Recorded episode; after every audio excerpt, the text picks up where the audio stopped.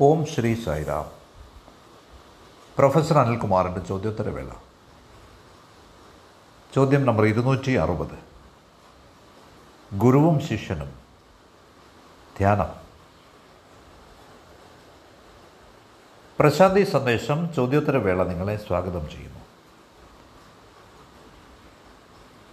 ചോദ്യം ഇരുന്നൂറ്റി അറുപത് ഇതാണ്.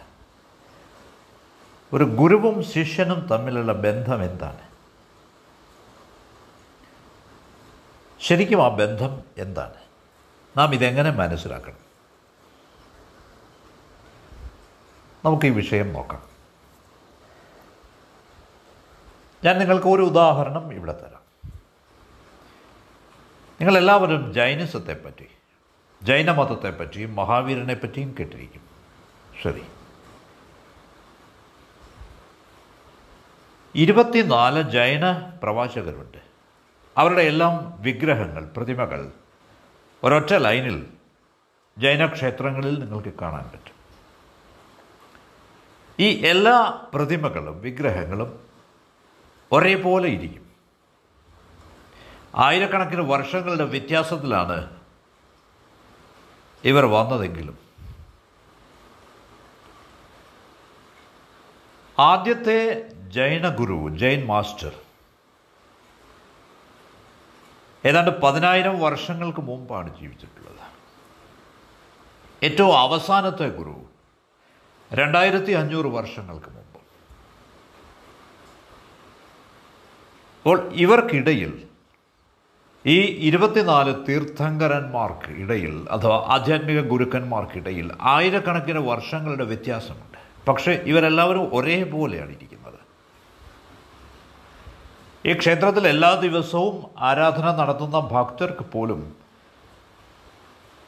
ഇവർക്ക് തമ്മിലുള്ള വ്യത്യാസം ഒരു പക്ഷേ പറയാനാവില്ല. ഇനി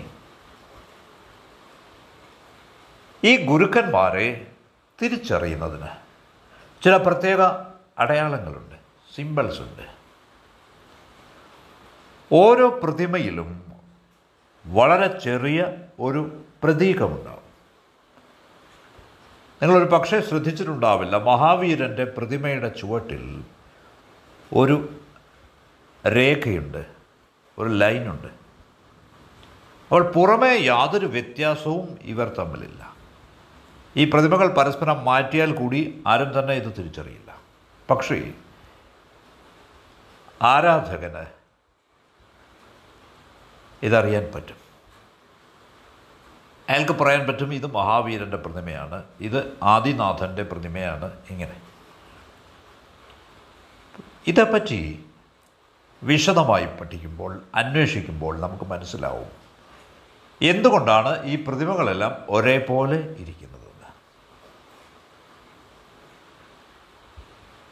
ഈ ഇരുപത്തിനാല് വ്യക്തികളും ഒരുപോലെ ഇരുന്നത് കൊണ്ടല്ല അത്. നേരെ മറിച്ച് ഈ ഇരുപത്തിനാല് വ്യക്തികളും ഒരേ ധ്യാനം ചെയ്തതുകൊണ്ടാണ്. They were doing exactly the same meditation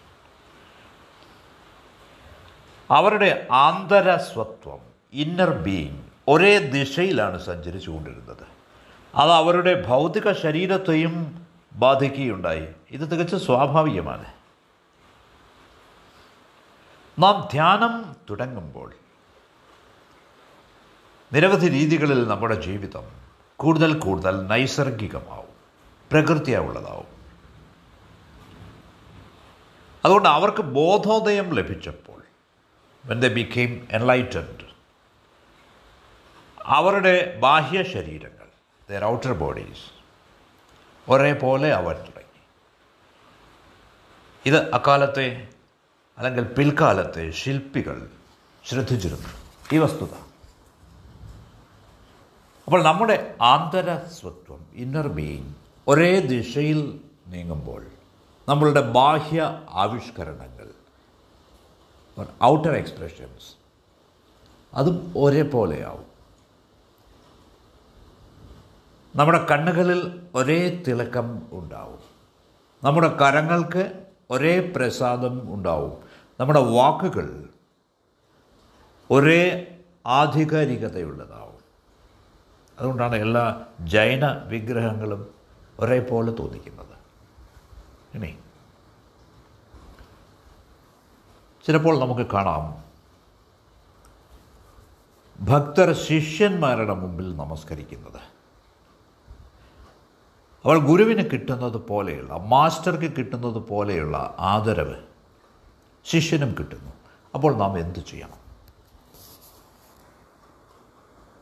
ഒരു ശിഷ്യൻ എന്ന നിലയിൽ നിങ്ങൾക്ക് മുമ്പിൽ നമസ്കരിക്കുന്നവരോട് ദേഷ്യപ്പെടാതിരിക്കുക. ഗുരുവിന് വേണ്ടി on behalf of the master അവരെ അനുഗ്രഹിക്കുക. എന്തുകൊണ്ടെന്നാൽ അവർ നിങ്ങൾക്ക് മുമ്പിലല്ല നമസ്കരിക്കുന്നത്. അവർ മാസ്റ്ററിന്റെ മുമ്പിലാണ് നമസ്കരിക്കുന്നത്. നിങ്ങൾ ശിഷ്യനെന്ന നിലയിൽ നിങ്ങൾ കേവലം ഒരു മാധ്യമം മാത്രമാണ്. ഗുരുവിന് വേണ്ടി നിങ്ങൾ അവരെ അനുഗ്രഹിക്കണം. നിങ്ങളുടെ അനുഗ്രഹം അവരുടെ ഹൃദയങ്ങളിലേക്ക് എത്തുന്നത് കണ്ട് നിങ്ങൾ അതിശയിക്കും. നിങ്ങളുടെ അനുഗ്രഹം മൂലം അവരിലേക്ക് ആനന്ദം ആശീർവാദം ഒഴുകുന്നത് നിങ്ങൾക്ക് കാണാനാവും. അപ്പോൾ ഇതേ ചൊല്ലി ദേഷ്യപ്പെടുകയോ ആധിപ്പെടുകയോ വേണ്ട. ആശയക്കുഴപ്പം വേണ്ട. നിങ്ങൾക്ക് മുമ്പിൽ നമസ്കരിക്കുന്നവരെ ഓർത്ത്. അപ്പോൾ ഒരു പക്ഷേ നമുക്ക് തോന്നിയേക്കാം. ഈ ശിഷ്യന്റെ അഹംഭാവം അതിനെ തലപൊക്കില്ലേ? അഹംഭാവം തോന്നേണ്ട ഒരു കാര്യവുമില്ല. ഈ അഹന്ത തോന്നേണ്ട ഒരു കാര്യവുമില്ല. വിനീതനായിരിക്കുക. നിങ്ങൾ കേവലം ഒരു മീഡിയമാണ് ഒരു വെഹിക്കിളാണ് ഒരു മാധ്യമമാണ്. ആ ആളുകൾക്ക് അവരുടെ മാസ്റ്ററെ അവരുടെ ഗുരുവിനെ നിങ്ങളിലൂടെ കാണാനാവുന്നു എന്നത് അതുകൊണ്ട് നിങ്ങൾക്ക് മുമ്പിൽ നമസ്കരിക്കുന്നവരെ ബോധ്യപ്പെടുത്താൻ ശ്രമിക്കേണ്ട. അവർ ചെയ്യുന്നത് തെറ്റാണെന്ന്. ആ പ്രത്യേക നിമിഷത്തിൽ നിങ്ങളിലൂടെ നിങ്ങളുടെ ഡിവൈൻ മാസ്റ്ററാണ് അവർക്ക് ദൃശ്യമാവുന്നത്. ഇതേപ്പറ്റി നമുക്ക് വളരെ വ്യക്തതയുണ്ടായിരിക്കണം. നിങ്ങളുടെ ധ്യാനം നിങ്ങളെ കൂടുതൽ കൂടുതൽ സുതാര്യമാക്കും. നിങ്ങളുടെ അവബോധം പ്രജ്ഞ വികസിക്കുകയാണെന്ന് അറിഞ്ഞ് നിങ്ങൾ സന്തോഷിക്കും. നിങ്ങളുടെ കണ്ണാടി കൂടുതൽ കൂടുതൽ തെളിച്ചമുള്ളതാവുകയാണ്. ഇത് കേവലം ബാഹ്യമായ ലക്ഷണങ്ങളല്ല എന്ന് മനസ്സിലാക്കുക. നിങ്ങളുടെ പ്രജ്ഞയുടെ അവബോധത്തിന്റെ ആന്തരിക വളർച്ചയാണിത്. ഈ ഭാവം ഉണ്ടാക്കുന്നത്. രാമകൃഷ്ണ പരമഹംസന്റെ ജീവിതത്തിൽ നിന്ന് ഒരു സംഭവ കഥ പറയാം. ഒരു വലിയ പെയിന്റർ രാമകൃഷ്ണന്റെ ഒരു ചിത്രം വരയ്ക്കാൻ ആഗ്രഹിച്ചു. അയാൾക്ക് അതിനുള്ള അനുവാദം ലഭിച്ചു. അദ്ദേഹം ഈ ചിത്രം പൂർത്തിയാക്കി. ചിത്രം പൂർത്തിയായപ്പോൾ അദ്ദേഹം അത് രാമകൃഷ്ണന്റെ അടുത്തേക്ക് കൊണ്ടുവന്നു. നേരം പുലർച്ചെയായിരുന്നു. സാധാരണ ശിഷ്യരും സന്ദർശകരും ഒക്കെ തിരക്കുള്ള അവസരം. ഈ ചിത്രം ഈ പെയിന്റിങ് ഉള്ളിൽ കൊണ്ടുവന്നപ്പോൾ രാമകൃഷ്ണൻ ഈ ചിത്രത്തിലെ അവിടുത്തെ പാദം തൊട്ട് നമസ്കരിച്ചു. രാമകൃഷ്ണന്റെ അനുയായികൾക്കും ഈ ചിത്രകാരനും ഇത് മനസ്സിലായില്ല. എന്തുകൊണ്ടാണ് ഈ പെയിന്റിങ്ങിലെ പാദം അദ്ദേഹം തൊട്ട് നമസ്കരിക്കുന്നതെന്ന് മനസ്സിലായില്ല? ശരിക്കും അദ്ദേഹത്തിന്റെ ഭ്രാന്താണ് എന്ന് അവർ ചിന്തിച്ചു. ഈ ചിത്രകാരൻ പറഞ്ഞു യോഗികളുടെ മിസ്റ്റിക്സിന്റെ രീതികൾ എനിക്ക് പരിചയമില്ല പക്ഷേ ഇത് വളരെ വിചിത്രമായിട്ട് തോന്നുന്നു. കാരണം ഇത് അങ്ങയുടെ തന്നെ ചിത്രമാണ്. അപ്പോൾ രാമകൃഷ്ണൻ മറുപടി പറഞ്ഞു നീ ഈ ചിത്രം എഴുതുമ്പോൾ ഞാൻ സമാധിയിലായിരുന്നു. അതുകൊണ്ട് ഇത് ശരിക്കും ഒരു സമാധിയുടെ ചിത്രമാണ്. ഇറ്റ്സ് എ പെയിന്റിങ് ഓഫ് സമാധി. ഞാനിവിടെ പ്രസക്തമല്ല. ആരെങ്കിലും ഒരുവൻ ഒരു സമാധിയുടെ ചിത്രം എന്റെ മുമ്പിൽ കൊണ്ടുവന്നാൽ അതിനെ ആദരിക്കാതിരിക്കാൻ എനിക്ക് കഴിയില്ല. മുഴുവൻ ലോകവും എന്നെ ഭ്രാന്തനെന്ന് വിളിച്ചോട്ടെ. ഞാൻ സമാധി അവസ്ഥയുടെ മുമ്പിലാണ് നമസ്കരിക്കുന്നത്. I am prostrating to the samadhi state ഇതേപോലെ ഒരു ശിഷ്യൻ ഡിസൈപ്പിൾ തന്റെ മാസ്റ്ററുടെ ജീവിക്കുന്ന ചിത്രമാണ്. എ ലിവിങ് പെയിന്റിങ് അയാൾ ആധ്യാത്മികതയുടെ ഔന്നത്യങ്ങൾ കീഴടക്കുമ്പോൾ കൂടുതൽ കൂടുതൽ ആളുകൾ മാസ്റ്ററെ അയാളിൽ കാണും ഇതുമായി ബന്ധപ്പെട്ട മറ്റൊരു ചോദ്യം ഇതാണ്. സ്വയം ആധ്യാത്മികമായി വളരുന്നവർക്ക് മാസ്റ്ററിന്റെ ഗുരുവിന്റെ ആവശ്യമുണ്ടോ? നാം എല്ലായ്പ്പോഴും പ്രതീക്ഷിക്കുന്നത് ഗുരു തന്റെ രണ്ട് കരങ്ങളും നമ്മുടെ മൂർധാവിൽ വെച്ച് അനുഗ്രഹിക്കുമെന്നാണ്. മാസ്റ്റർ നമ്മുടെ ശിരസിൽ സ്പർശിച്ചില്ലെങ്കിൽ നമുക്ക് നിരാശ തോന്നുന്നു. വിൽ ഫീൽ ഫ്രസ്ട്രേറ്റഡ് ഡിസപ്പോയിന്റഡ് നാം സ്വയം ആധ്യാത്മികമായി വളരുമ്പോൾ നമുക്ക് ഈ സപ്പോർട്ട് ആവശ്യമില്ല. മാസ്റ്റർ അവിടുത്തെ കരങ്ങൾ ഏതാനും പേരുടെ ശിരസിൽ വയ്ക്കുന്നത് അവർക്ക് ചെയ്യാനാവുന്നതൊക്കെ അവർ ചെയ്യണം എന്നാണ്. അവർക്ക് ഏറ്റവും അവസാനത്തെ ഒരു തള്ളുകൂടി മാത്രമേ ആവശ്യമുള്ളൂ. അതുകൊണ്ടാണ് നാം ഇത് മനസ്സിലാക്കണം. അല്ലാതെ നാം നമ്മുടേതായ വിധിന്യായങ്ങൾ ജഡ്ജ്മെന്റ്സ് നിഗമനങ്ങൾ താരതമ്യങ്ങൾ ചെയ്യരുത്. മറ്റൊരു വസ്തുത ഇതാണ്. നാം ഒരു ജൈന പുരോഹിതന്റെ അടുത്ത് ചെന്ന് നമ്മുടെ രണ്ട് കരങ്ങളും കൂപ്പുന്നു വളരെ ആദരവോടെ. അദ്ദേഹത്തെ വണങ്ങുന്നു എന്നിരിക്കട്ടെ. അദ്ദേഹത്തിന് ഇത് തിരികെ നമ്മളോട് ചെയ്യാൻ പറ്റില്ല. ജൈനശാസ്ത്രങ്ങൾ ഹിന്ദു ശാസ്ത്രങ്ങൾ ബുദ്ധിസ്റ്റ് സ്ക്രിപ്റ്റേഴ്സ് ഇതൊക്കെ ഇത് തടയുന്നു. അദ്ദേഹത്തിന് അത് കഴിയില്ല. എന്തുകൊണ്ടെന്നാൽ നമ്മളാണ് അദ്ദേഹത്തെ ബഹുമാനിക്കുന്നത്. നാം അദ്ദേഹത്തെ ഒരു ഉയർന്ന പീഠത്തിൽ പ്രതിഷ്ഠിച്ചിരിക്കുകയാണ്. ആ പീഠത്തിൽ നിന്നുകൊണ്ട് മാത്രമേ അദ്ദേഹത്തിന് നമ്മെ അനുഗ്രഹിക്കാനാവുകയുള്ളൂ.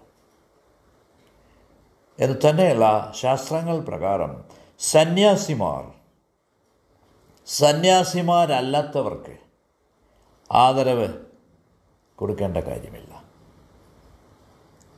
അവർ ദയാലുക്കളായിരിക്കണം അത്രമാത്രം പക്ഷേ നമ്മുടെ ഭഗവാൻ ബാബയുടെ കാര്യത്തിൽ ഇത് വ്യത്യസ്തമാണ്. നിങ്ങൾ ഭഗവാനെ എത്ര കൂടുതലായി ആദരിക്കുന്നുവോ അവിടുന്ന് നിങ്ങളെ അതിനനുസരിച്ച് ആദരിക്കും. ഇതൊരു പരസ്പര പ്രതിഭാസമാണ്. സ്വാമി വലിയവനെന്നോ നിങ്ങൾ ചെറിയവനെന്നോ ഉള്ള വ്യത്യാസമില്ല. അങ്ങനൊരു പ്രശ്നമേ ഇല്ല ഇവിടെ. ഗൗതമ ബുദ്ധൻ തന്റെ പൂർവജന്മങ്ങളിലെ കഥകൾ പറയുക പതിവായിരുന്നു. അത്തരം ഒരു ജന്മത്തിൽ അദ്ദേഹത്തിന് സാക്ഷാത്കാരം ലഭിക്കുന്നതിന് മുമ്പ് സാക്ഷാത്കാരം കിട്ടിയ ബോധോദയം കിട്ടിയ ഒരാളിനെ പറ്റി അദ്ദേഹം കേട്ടു. അയാളെ കാണാൻ വേണ്ടി പോയി അദ്ദേഹം. വളരെ ആകർഷകത്വമുള്ള ആളായിരുന്നു അദ്ദേഹം.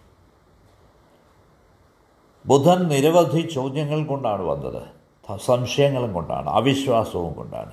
പക്ഷേ ഈ മനുഷ്യന്റെ അടുത്ത് ചെന്നപ്പോൾ അദ്ദേഹം എല്ലാം മറന്നുപോയി. അദ്ദേഹം തലകുനിച്ച് വണങ്ങി അദ്ദേഹത്തിന്റെ പാദം നമസ്കരിച്ചു വലിയ ആദരവോടെ. അദ്ദേഹം എഴുന്നേറ്റപ്പോൾ അദ്ദേഹം ഞെട്ടിപ്പോയി. കാരണം ഈ ബോധോദയം സിദ്ധിച്ച ഈ മനുഷ്യൻ അദ്ദേഹത്തിന്റെ പാദങ്ങൾ നമസ്കരിച്ചു. ബുദ്ധൻ അദ്ദേഹത്തോട് ചോദിച്ചു താങ്കൾ എന്താണ് ചെയ്യുന്നത്? താങ്കൾക്ക് ബോധോദയം ഉണ്ടായ ആളാണ്. You are awakened. താങ്കൾ എത്തിച്ചേർന്ന ആളാണ്. താങ്കളുടെ യാത്ര അവസാനിച്ചിരിക്കുന്നു. ഞാനാകട്ടെ ആദ്യത്തെ സ്റ്റെപ്പ് പോലും വെച്ചിട്ടില്ല. ഇത്രയും വലിയ ആൾക്കൂട്ടത്തിന് മുമ്പിൽ അവിടുന്ന് എന്റെ പാദം വണങ്ങുക എന്നത് എന്നെ ലജ്ജിപ്പിക്കുന്നു. അപ്പോൾ ആ മനുഷ്യൻ ചിരിച്ചിട്ട് പറഞ്ഞു പേടിക്കണ്ട. ഞാൻ താങ്കളുടെ പാദമല്ല വണങ്ങിയത്. ഞാൻ താങ്കളുടെ ഭാവിയെയാണ് വണങ്ങിയത്. ടെസ്റ്റ് യുവർ ഫ്യൂച്ചർ ഇന്നലെ എനിക്ക് ബോധോദയം ഉണ്ടായിരുന്നില്ല. I was not awakened നാളെ താങ്കൾക്ക് ബോധോദയം ഉണ്ടാവും. അപ്പോൾ എന്താണ് വ്യത്യാസം? ഇത് കാലത്തിന്റെ ഒരു പ്രശ്നം മാത്രമാണ്. തന്നെയുമല്ല. താങ്കളുടെ പാദം വണങ്ങേണ്ടത് വളരെ ആവശ്യമാണ്. എന്തുകൊണ്ടെന്നാൽ എനിക്ക് കാണാം. താങ്കൾ ഒരു വലിയ മാസ്റ്ററായി തീരാൻ പോകുന്നു. Going to become a great master ദശലക്ഷക്കണക്കിന് ആളുകൾ താങ്കളെ ആരാധിക്കും. Millions of people will pay respect to you അപ്പോൾ ഇത് മറക്കാതിരിക്കുക. ഒരു ബോധോദയം സിദ്ധിച്ച മനുഷ്യൻ നിങ്ങളുടെ പാദം വണങ്ങുന്നു. നിങ്ങൾക്ക് ബോധോദയം സിദ്ധിച്ചിട്ടില്ല. എങ്കിൽ പോലും ഇത് ഓർക്കുക. ഉണരാത്ത ആളുകളോട് ആദരവ് പുലർത്തുക. എന്തുകൊണ്ടെന്നാൽ അവർ ഇപ്പോൾ ഉറക്കമായിരിക്കാം. പക്ഷേ ഉറങ്ങുന്നവനും ഉണർന്നവനും തമ്മിലുള്ള വ്യത്യാസം നേർത്തതാണ്. അയാൾ അയാളുടെ ഉറക്കത്തിൽ നിന്ന് ഉണരും. അയാൾക്ക് ബോധോദയം ഉണ്ടാവും എത്ര കാലം ഒരുവന് ഉറങ്ങാനാവും? അതുകൊണ്ട് നാം ഓരോരുത്തരോടും നന്ദിയുള്ളവരാവണം. നമ്മുടെ സന്തോഷം നമ്മുടെ സത്ത പങ്കിടണം. ആഘോഷങ്ങളിൽ ഭാഗമാവണം. ഒന്നും തന്നെ നാം അടിച്ചേൽപ്പിക്കരുത്. ധ്യാനം പോലും. കാത്തിരിക്കുക. സാവധാനം അത് സംഭവിക്കാൻ അനുവദിക്കുക. ഈ ഘട്ടം അപ്രത്യക്ഷമാവും. ദിസ് ഫേസ് വിൽ ഡിസപ്പിയർ ഓരോന്നിലും തികച്ചും വ്യത്യസ്തമായ ഒരു അനുഭവം നമുക്ക് ദർശിക്കാനാവും. അത് മേലിൽ നാം ചെയ്യുന്നതാവില്ല. അത് സംഭവിക്കുന്നതാവും. മനുഷ്യർ ധ്യാനം ചെയ്തുകൊണ്ട് തുടങ്ങുന്നു. പക്ഷേ അവസാനിക്കുന്നത് ധ്യാനം സംഭവിച്ചുകൊണ്ടാണ്. ബൈ ഹാവിങ് മെഡിറ്റേഷൻ ഹാപ്പൻ ഞാൻ വീണ്ടും ആവർത്തിക്കട്ടെ. മനുഷ്യർ ധ്യാനം ചെയ്തുകൊണ്ടാണ് തുടങ്ങുന്നത് പക്ഷേ അവസാനിക്കുന്നത് ധ്യാനം സംഭവിച്ചുകൊണ്ടാണ്. മെഡിറ്റേഷൻ ഹാപ്പനിങ് ഈ ധ്യാനം നിങ്ങളുടെ ശ്വസന പ്രക്രിയ പോലെ സ്വാഭാവികമായില്ലെങ്കിൽ നിങ്ങളത് ചെയ്യേണ്ടതില്ല. ഇപ്പോഴും നിങ്ങൾ പക്വത എത്താത്ത തുടക്കക്കാരനായിരിക്കും.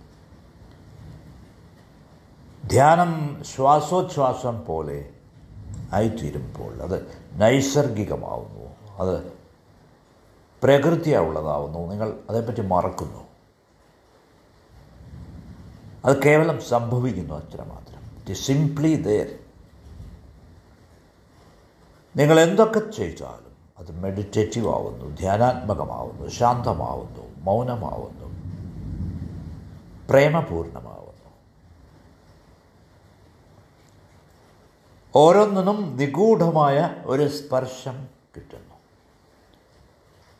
ഒരു പുഷ്പം പോലെ അല്ലെങ്കിൽ ഉണങ്ങിയ ഒരു ഇല പോലെ. പുല്ലിൽ കിടക്കുന്ന ഈ കരിയില ഇതേപോലെയുള്ള ചെറിയ ചെറിയ കാര്യങ്ങൾക്ക് അപാരമായ സൗന്ദര്യം കൈവരുന്നു. പുതുവർണങ്ങളും പുതുസ്ഥലികളും നിങ്ങൾക്ക് ചുറ്റിനും തുറക്കപ്പെടുന്നു. പക്ഷേ ഇത് നാം എന്തെങ്കിലും ചെയ്യുന്നത് കൊണ്ട് സംഭവിക്കുന്നതല്ല. അത് കേവലം സംഭവിക്കുന്നു. ഇറ്റ് ജസ്റ്റ് ഹാപ്പൻസ് നാം എന്ത് തന്നെ ചെയ്താലും അത് നമ്മേക്കാൾ ചെറുതാവും. നാം തിരയുന്ന അതിശയമാവില്ല അത് മിറാക്കിളാവില്ല ഈ ചമൽക്കാരങ്ങൾ മിറാക്കിൾസ് സംഭവിക്കേണ്ടിയിരിക്കുന്നു. നമ്മുടെ സകല ശ്രമങ്ങളും കേവലം ഒരുക്കങ്ങൾ മാത്രമാവുന്നു ആ അതിശയ സംഭവത്തിന്. പക്ഷേ നമുക്കത് സംഭവിക്കാൻ കാരണമുണ്ടാക്കാനാവില്ല. അപ്പോൾ ഇവിടെ കോസ് ആൻഡ് ഡിഫക്റ്റ് റിലേഷൻഷിപ്പില്ല. കാര്യകാരണ ബന്ധം ഒന്നുമില്ല. അതങ്ങനെയല്ല എന്തുകൊണ്ടെന്നാൽ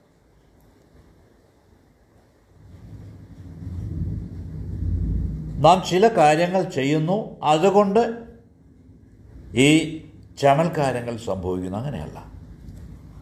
ചില കാര്യങ്ങൾ ചെയ്യുന്നതിലൂടെ നാം കാരണങ്ങൾ സൃഷ്ടിക്കുകയല്ല. നാം കേവലം അതിശയകരമായത് സംഭവിക്കുന്നതിനുള്ള വഴിയിലെ ഏതാനും തടസ്സങ്ങൾ മാറ്റുക മാത്രമാണ്. അപ്പോൾ ഇവിടെ ഈ കോസ് ആൻഡ് ഇഫക്റ്റിന്റെ പ്രശ്നം ഉദിക്കുന്നില്ല. കാരണവും ഫലവും എന്ന പ്രശ്നമില്ല. അപ്പോൾ അവസാനമായി നിങ്ങളുമായി പങ്കുവയ്ക്കാൻ ഉദ്ദേശിക്കുന്നത് ഇതാണ് പ്രത്യേകിച്ച് ധ്യാനത്തെ സംബന്ധിച്ച് നമ്മുടെ എല്ലാ കർമ്മങ്ങളും പ്രവൃത്തികളും തുടക്കം മാത്രമാണ്. ഏറ്റവും പ്രധാന വസ്തുത ഇതാണ് മെഡിറ്റേഷൻ ഷുഡ് ഹാപ്പൻ അത് സംഭവിക്കണം. നമ്മുടെ കർമ്മത്തിന് പുറകെ അത് സംഭവിക്കുകയാണ്. ജയ് സൈറാം നിങ്ങൾക്ക് നന്ദി.